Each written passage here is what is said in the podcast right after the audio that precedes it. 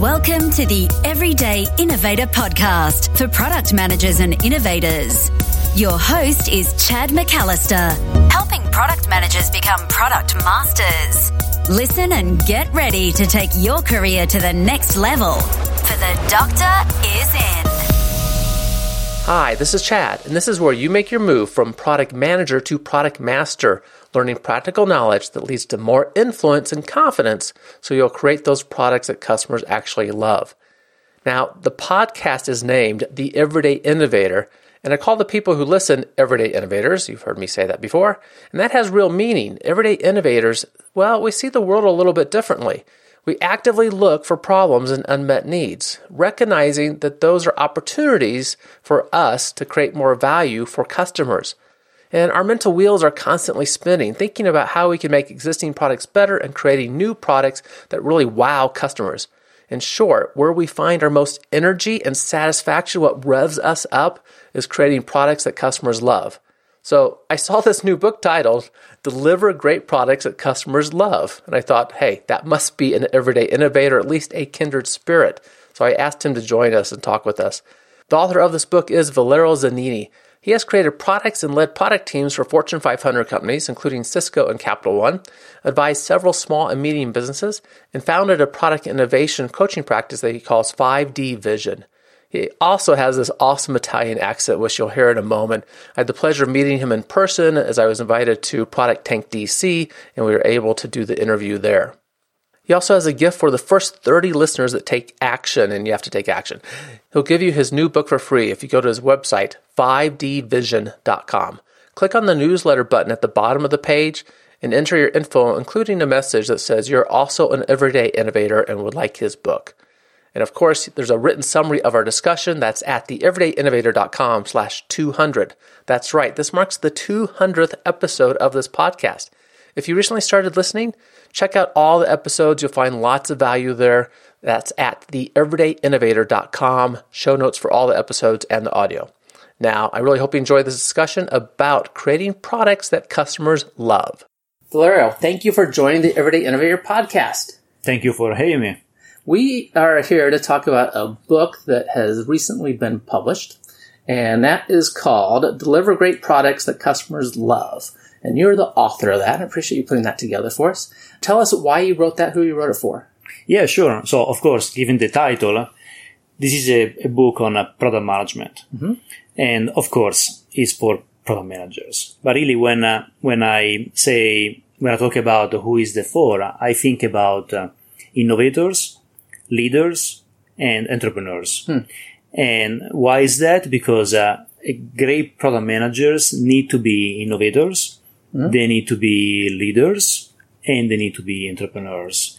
And uh, people that are innovators, leaders, entrepreneurs, even if they don't have a formal product manager role, they still are responsible for creating a product, uh, creating a great customer experience. So I think they can really benefit from uh, this book. I expect so. And one of the things I love asking product managers, and tonight we're talking because I have the great pleasure of uh, speaking tonight, Product Tank uh, DC. Appreciate you coming to that and sharing the information about the book too. Sure. But a question I love asking product managers is why did they get into product management, right? What, what interested them? And those three aspects that you just shared often come up. They wanted to have more influence, this issue of leadership in the organization. They had some kind of entrepreneur itch that they were wanting to scratch, right, and, and do something. And fundamentally, somehow we're just wired as innovators. We want to do something new and create value for customers. So that seems to be a common theme through your book there too. Yeah, in fact, I, if I can talk about myself, yeah. I like to build things mm-hmm. ever since I was a little kid and still today, whether that's a digital product for work or whether that's, uh, I'm renovating a house or mm-hmm. fixing a house, woodworking for hobbies or trying to come up with a next idea or something to build. It just, I think there is uh, something wired in, in us yeah. that makes us uh, want to build and create the next uh, thing. Yeah. My background is uh, engineering and software development. One of the best experiences I had outside of that was my wife and I, we built our house. and you know, we, we, we did much of the work ourselves, which was great fun. And part of that was arriving at six o'clock at night, you know, after the day work, and then working till midnight, and then going to work the next morning and repeating that process. But it was just such a great experience to see something different than normal for me, right? To see something physical come up out of the ground, you know, uh, each day as we worked on it. So. And do it together. So Yeah. you're still married, so I guess work out Exactly. very well. yeah, I, I understand it breaks apart some marriages, but ours, ours it was good. You you have a chapter in this book. I think it's the first chapter that talks about how to build great products, which is a good place to start. So there's lots of things involved in that. Just talk about what that means, because as everyday innovators, that's fundamentally what we are about: is building great products, building products that customers love. What does that mean to you? There are, I think, two answers to this question. The first one is what is a great product? Mm-hmm. And if you look around, there are a lot of great products. There are some common elements into that. And I think it boils down to a great customer experience, really solving the customer need in a way the customers care about solving. And the second answer to that question is uh, how do you build a great product? And so in the book, I talk about uh, the three pillars of great products Okay. to me, these are uh, uh, customer focus, first of all. The second is a cultural agility. And the third one is uh, a, an empowered team. The idea is that uh, you need to have uh, all three in place to really drive innovation and create products that customers love. Great. So I, I want to, you know, knock off each one of those topics and dive into more detail. And in the book, there's examples along the way of some of this. So any examples you have to add to this, you know, I, I love the story uh, that come up in people's products experiences. When it comes to customer focus, so if we're going to build great products, we need to have a customer focus. This extends beyond the product manager to the product team. How do we go about developing that customer focus? What, what is that? How do you visualize that happening? In the book, I share several techniques. We could be here for hours, I guess, talking about sure. every single technique, right? but in the end, I think we, uh, we want to make sure people buy the book too. So give us a, give us like one or two. don't give everything away. Right, right. I think in, in general, it, it comes down to probably three things. Uh, I'm talking about customer focus. One is uh, understanding who your customers really are. And I'm an advisor in a local incubator, a startup incubator here in Washington, DC. And at times, a company, a, a young startup comes to us and say, I have this great product, is all done, come, here is to see. Right, Now I need uh, help marketing it. right. Okay, great. And the first question is, okay, who are your customers? And the answer is, I don't know. I need to figure out. And to me, it's surprising that you can get through the whole product development process, get to a product, uh, and you still don't know who your customers Right. are. So I think that should be actually the first step, figuring out who they are. That kind of makes my stomach turn a little bit, right? Because you and I, and hopefully many of the listeners, have heard that story too much. And since, as an advisor, right, you get these phone calls just like I do. Someone saying, "Hey, I built this great product. What should I do with it now?" Like, how do you know anyone wants it, right? We have to do that validation work first. And unfortunately, products often end up in this, you know, fire, ready, aim sort of thing, right? Where the first thing we do is, is put the product together. So, uh, having a clear customer, good advice. Okay, so one piece. Which leads to the second uh, part of customer focus, which is uh, really understanding what the customer need, what kind of problem we are trying to solve. Then, when we come up with a solution, do we know if the customers really care about solving that problem or solving the problem in that way? So is the solution the right solution? Right. And so to me, customer focus encompasses all these three elements. Yeah. So we're solving an important problem in a way that they value, that they're wanting to actually adopt and use our solution. Otherwise, why make a product Yeah. right? they, they're not going to buy it? They're not going to use it. Yeah. Right? Yeah, and one of my experiences was confusing at the time because the CEO of the company thought he had found a very important problem because our biggest customers were telling us it was. And then, so of course, we invested resources into following this. And when it came down to it, uh, the customers agreed that yes, this was an important problem, but we're not going to pay anything to change it. We, we, we- we're living with the, you know, we've already built some things to work around it. And so we're going to live with that that was a little bit disappointing at the end. but a good thing to figure out before we actually build a product. Exactly. So if uh, you need to discover that what you are building is not the right thing, better do that early That's than later. absolutely right. And that leads to the next pillar, I guess, which is the culture of agility. Hmm, okay. And so I think the two things go hand in hand. Uh, So it's important to understand the customers, what they need, and do that uh, in a way that connects to those customers. Um, so you need to be out, you need to be there, you need to be talking to them and really understand what they need. We'll get back to the discussion in just a minute. This episode of The Everyday Innovator is brought to you by Product Innovation Educators, your one place for online training to make the move from product manager to product master. When you enroll in one of our online courses, it's like having Chad McAllister as your personal coach. In each course, you get video lessons, added resources, and a private community for collaboration with other product managers and innovators. And, of course, you get direct access to Chad, who will answer your questions and get you heading in the right direction. Past students tell us the concepts, practices, and tools are valuable, but the real benefits they gain are being more confident, increasing their influence in their organization, and generating greater success for themselves and their company. There are four levels of training to become a product master. Find your level now. Get started by going to theeverydayinnovator.com forward slash master. Your one place to become a product master. Theeverydayinnovator.com forward slash master. Don't wait. Get started now. Do you have an, an example of your work in this part so far? Right, like you know, identifying a target customer, a segment to go after, and then how we went about exploring problems or solutions with the customer. Uh, when I was at uh, Capital One, I was uh, responsible for uh, digital innovation in the branches. So the tools uh, and the dynamics, the relationship dynamics within the branch. And we did a lot of research with customers and bankers to understand what they needed uh, and what kind of tools would make their life better.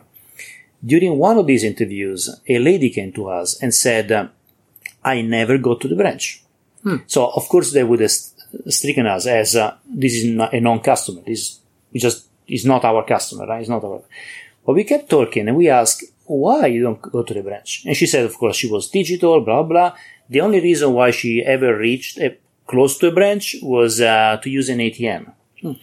But she told us the story that she lived in New York in this uh, dark uh, street, and she was she's scared of going at night to an ATM because usually you give the bag to the ATM to the to the street. The transaction may last a minute or two, and it's kind of a scary thing for Right. a single lady. We packed that learning. We went back to the office, uh, completely unrelated to our research, and we said, "Hey, this seems something interesting. There is a pain point here. Can we do something about that?" Anyway, long story short, a year later, Capital One was uh, the first bank in the United States to come out with an app that allows you to check in at the ATM and get the money out of the ATM without even touching the ATM. So you can schedule that uh, transaction as you're walking to an ATM, then you get there, tap, get the money, and go away. Only lasts a few seconds. That innovation came up from this uh, insight that we learned by talking to this lady. And again, was probably an extreme customer for us, a little outlier maybe, uh, but very insightful. was that outlier that you might have dismissed as not being our customer, but had an interesting aspect that led to something new, right? And, and sometimes that's the it's the voice that we don't hear from normally that leads to new insights for new products. Totally, yes, yeah. And when so when you talk about agility for the team, it's that flexibility, kind of that that mindset or culture to be looking in different places for insights for ideas. So agility, uh, I think it means um, several things, right? One certainly So is- I want to clarify is, it has connotations to listeners too. So Right. Cent- Centrally, there is a mental agility in this having flexibility. Um, the way I talk about agility in the book uh, is uh, in, in two ways. One is uh, sort of development agility. So instead of building the whole thing at once and then going out in the market with a big bang and then either win or lose everything, right, right. build it in smaller increments, uh, iterations, uh, validate with customers, get feedback along the way. So if you're doing something wrong or if you need uh, to pivot, you can do that at any time early on. And your cost or uh, cost of change is going to be relatively little mm-hmm. compared to the big bang at the end. So the sort of uh, agility very important. The second agility, probably even more important, is uh, the mindset. I work with a lot of organizations, a lot of teams, uh, trying to teach them an agile mindset. And what I often see is uh, the difference between uh, doing agile versus being agile. Mm. So doing agile in my mind is uh, I have all the practices. I'm doing Scrum, Kanban. I'm doing daily stand-ups. All these nice, useful things, which are great, by the way. But then these, these teams may not understand the why. What are the objectives? Why are we trying? Why, why we are doing those right. practices? Why we do the stand-up? And then sometimes you have leaders that are happy that their teams are working in agile, but they themselves don't have an agile mindset. So they demand long-term plans. Sure. They demand deadlines and they demand the team to actually stick to those deadlines and plans. And that's counterintuitive to a culture of agility and the ability to adjust your plan and learn along the way. Yeah, it creates tension in the organization and tension that people feel when those expectations are placed upon them deliver a timeline that doesn't make sense in that sort of agile. We have to find other ways to manage the milestones. Very true. So even at, at Capital One, for example, mm-hmm. I was managing a large project with, uh, of course, with the developing team. And of course, since I'm talking about these things, I was managing in a agile way. Mm-hmm. And we had come up with a plan for an MVP, minimum set of features mm-hmm. to develop in a very short time frame. We presented that to the executive and the immediate answer was, oh, and where, where is everything else? When are you going to deliver everything else? And nothing bad in wanting a roadmap per se, but that struck to me as uh, she had a mindset that was not agile. She wanted the whole thing right. all at once. Right. Yeah, this natural tension. Leaders need to be able to kind of forecast the future in a sense of what's going to happen when are we're going to get product out and line up everything else in the organization to that. Uh, but it's a challenge when that's been your only background, right? And you haven't had the experience of the agile environment where you're hopefully you've recognized the need for it because things just change, right? And even if we're we have a nine month project plan, it's very likely the business environment is going to change inside that nine months. Oh, it's going to impact what we actually end up doing.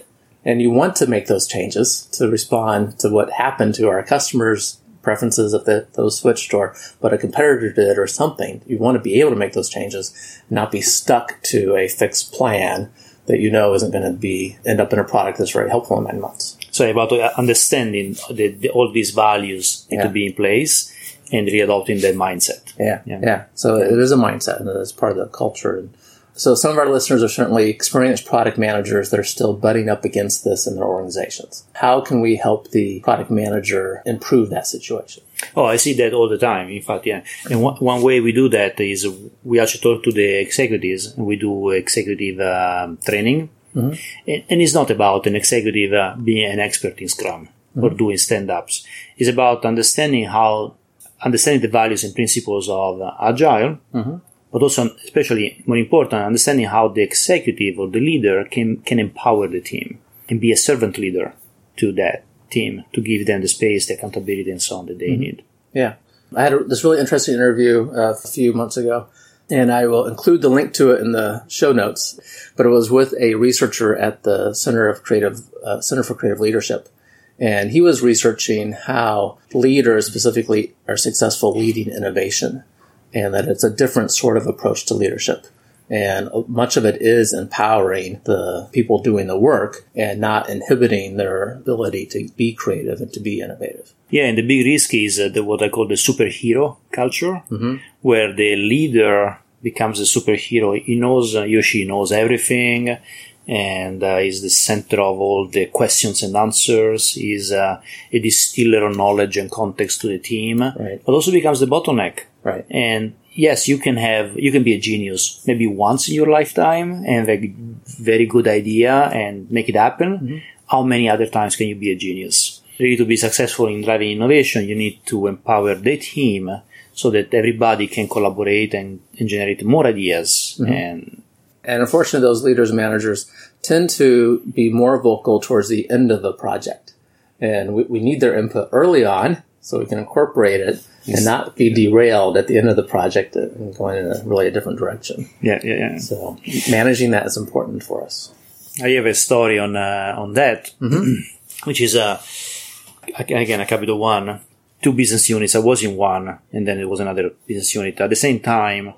Decided to basically get rid of an old system that was like 20 years old and no longer able to be customized or support the customer needs, and implement a new technology, build a new system from scratch. Mm-hmm. The other business unit approached this as a, in a very kind of traditional way, where they spent six months documenting every single capability that the old system was able to do, and then uh, writing a requirement document listing all the requirements that the new system needed to do. Once all of that was in place, the executive signed off, and then the budget was approved. They hired a big team, and then they started using agile practices, Scrum in particular, to do work in two week increments. And even if they do, were doing two week increments, the goal was to get everything done in a year. So they would not deploy anything until everything was completed at the end of the year. Right. Of course, you know where this story is going, I do have a smile on my face. right? Yeah, I think I might. a year later, they were not even halfway into that development. And on top of that, um, they had to pay a, f- a kind of a, a hefty price because the old system needed to be renewed, a new license mm-hmm. needed. It was a multi-million dollar license to, to pay. So it was a big mess. Mm-hmm. Compared to my team, I didn't know the technology. My team didn't know the technology we didn't even know the old system that we were supposed to replace. So instead of spending months documenting all of this, probably to no avail, we went out. We went to talk to customers and bankers and we said, forget what you have. What you need? And we made a, a long list, uh, actually not too long, but anyway, a list of uh, things that they really needed. From that, we identify an MVP. What can we build that is minimum set of features that can deliver value and prove that new technology can work? And then we will expand. So four and a half months later, we were in production. Right. We validated that it worked and then we have continued building on top of that. That project actually became the largest implementation of that technology uh, in the banking industry. I think that's one of the most fundamentally important things that Agile has given us. It was around before Agile came around, but this mindset, getting uh, capability out early to our target customer. We often misunderstand what they actually value and what they need, and we need that feedback and that interaction. And the idea of, you know, team one that you talked about, hey, we're going to go set off and answer this whole long list of requirements in one year and not talk to any customers along the way and not show them what we're doing along the way and it will all work out at the end. We, just know that it almost never does. We don't have a proper understanding in the beginning and things change along the way. So the MVP approach that you described, I think is spot on. It's that healthy tension of, boy, we got to get something out early. We might not be really happy with what we're getting out, but we need that feedback. and learn yeah along Yeah. the way yeah.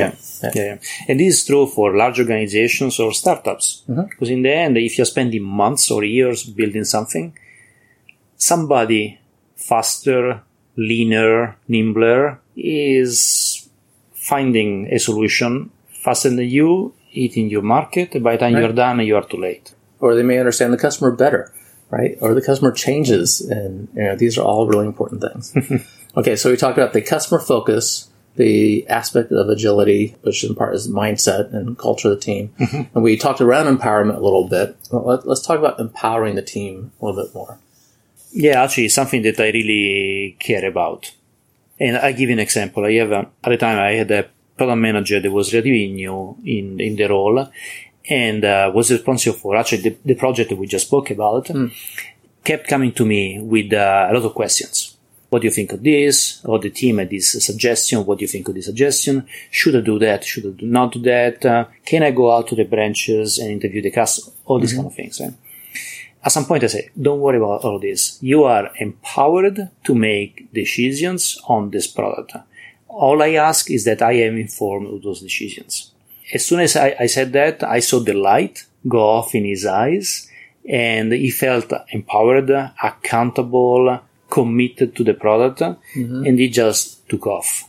The product took off. The team started by inference, I guess, started feeling more empowered as well, and the whole thing just became bigger, faster, uh, richer of ideas and so on. You gave him ownership over the decision making and to just try to go out and do the right thing. And all of us want that, right? It, it is personally empowering to know that we have some control over our work and we're not just, you know, in a sense, robots responding to a set of instructions. Creates more enjoyment in our work, have more passion for waking up in the morning and going and doing what we're doing. And the counter effect of that, if uh, I guess, in uh, if you don't have empowerment, is that of course your manager, your leader, somebody higher in the organization is basically calling all the shots, a command and control kind of situation. Right. And then when this person is not there or is not re- readily available, everything stops because nobody is able to take a decision. And so even the military, the U.S. military, for example, is uh, where traditionally is a command and control structure, is developing a culture of uh, empowerment, culture of innovation to give the the units in the field uh, the ability to quickly adapt Yeah, to the changing situations. And I wonder if we could hear another product story that also has some good lessons that ties into these concepts we just talked about. Yeah, yeah. so this is not something I developed, but something I experienced. So a, a couple of years ago, I read in a newspaper that a big bank, Citibank, had uh, just opened up their uh, new innovation branch, flagship branch in New York. And one of the things that they were um, uh, showing off, I guess, in, in the branch was um, tablets, iPads in particular. And so I was very curious. I went to New York uh, and I went to the branch to, to look around what they were doing with these iPads. I looked everywhere. I could not see a tablet. So at some point I, I sat down with a banker and we started chatting. Then I asked the question, Hey, I read in the newspaper you have the iPads. I couldn't see them. Where are they? Mm-hmm. And the banker said, Yes, that's true. The problem is these iPads are expensive and we are afraid of losing them. So we keep them in the safe. Where they're very useful. Were very useful. exactly. So the story goes on. A year later, I go back to New York for other reasons, and I say, "Oh, you know, let me go and check uh, that branch uh, if they still have this the iPads in the safe." Right. So I go, and again, no iPads around, and so I sit down with another banker, and they ask the same question: "Hey, last year I was here, newspaper article, iPads, where are they?" His answer was, "You're right." And yes, we kept them in the safe because we were afraid of losing them. We finally thought it was silly, so we put them out and they stole them. Oh no. that was a problem. And uh, the the problem uh, in my mind was uh, the lack of empowerment that this team had received. Uh, at, at least that's how I read it, because they were penalized if the iPads got stolen, so they were not empowered to actually test this new technology or find solutions to avoid they, they get stolen, but also uh, at the same time get value out of those. Right? So they, basically spent a year or two with these iPads doing nothing with them because they were in the safe, and then they finally got stolen. I guess they didn't learn anything from that experience, and that's that's a loss. Sure. I wonder if the leadership team behind it learned anything. I I would put this in the category of, of innovation theater. Right? it's, it's the company talking about something they're doing to promote innovation, but not actually delivering anything that makes a difference. I love innovation quotes. And when I uh, talk to guests, I always ask for one and why they chose that one. Do you have a quote for us? I do. I actually jotted it down because it's long. Well, let us have it. but uh, I like it. It, uh, it comes from uh, Uber, Okay. and um, it talks about their product managers. So the quote is this: uh, Uber demands passion for the customer, great technical depth, principled thinking, well-honed product judgment, a stubborn refusal to settle, bold innovation, a high design bar, and the mentality of starting with the customer first. So I told you it was long. It's long, There, there's a few elements in there for the exceptional product manager. but yeah, what I like, I, like it a lot actually because uh, it seems like overwhelming. Like a product manager needs to do all of this that's that's a lot, and it's true. As product manager, we are asked to do a lot Right. this. What I like of this quote also is that uh, it starts with passion for the customer, Right. and it ends mentality of starting with the customer first. Yeah. So it kind of closes the circle around the customer experience, which is one of the pillars of Absolutely. great products. Yep. Th- those are good bookends to uh, a product manager's responsibilities, right? If we start and end with a focus on the customer, we probably can't go wrong. And when the, we look at the surveys you share on where product managers are spending their time and where they want to spend their time, they almost always say they don't have enough time with the customer. So at least I'm glad that we we recognize that need, that we need more time with customers so we can focus on the problem. Okay, and again, the title of your book is Deliver Great Products That Customers Love. Tell us how we can find that, and also tell us a little bit about your company and if people want to reach out to you, how we can make that happen. Sure, thank you. The the book was uh, recently published, so of course it's available on uh, on Amazon, and uh, more information is also available on uh, my website uh, called uh, 5dvision.com. 5dvision.com. Okay. com. I'd be happy to offer this uh, for for the first uh, 30 people that would like to sign up for uh, the newsletter to get updates on what we do and the book. I will uh, offer a free copy of the book Wonderful. So the first three that, that asked, the 30, the first 30 people. first 30. Yep. That's even better. Okay. So the first 30 people that ask can get the book for free. And what's the URL to go to? So the, just go to the website, so 5dvision.com mm-hmm. and sign up for the newsletter. Again, that's 5dvision.com. Sign up for the newsletter there, and first 30 will get the new book. Wonderful. Thanks for making that opportunity available for us. I'm looking forward to reading the book myself. I haven't yet.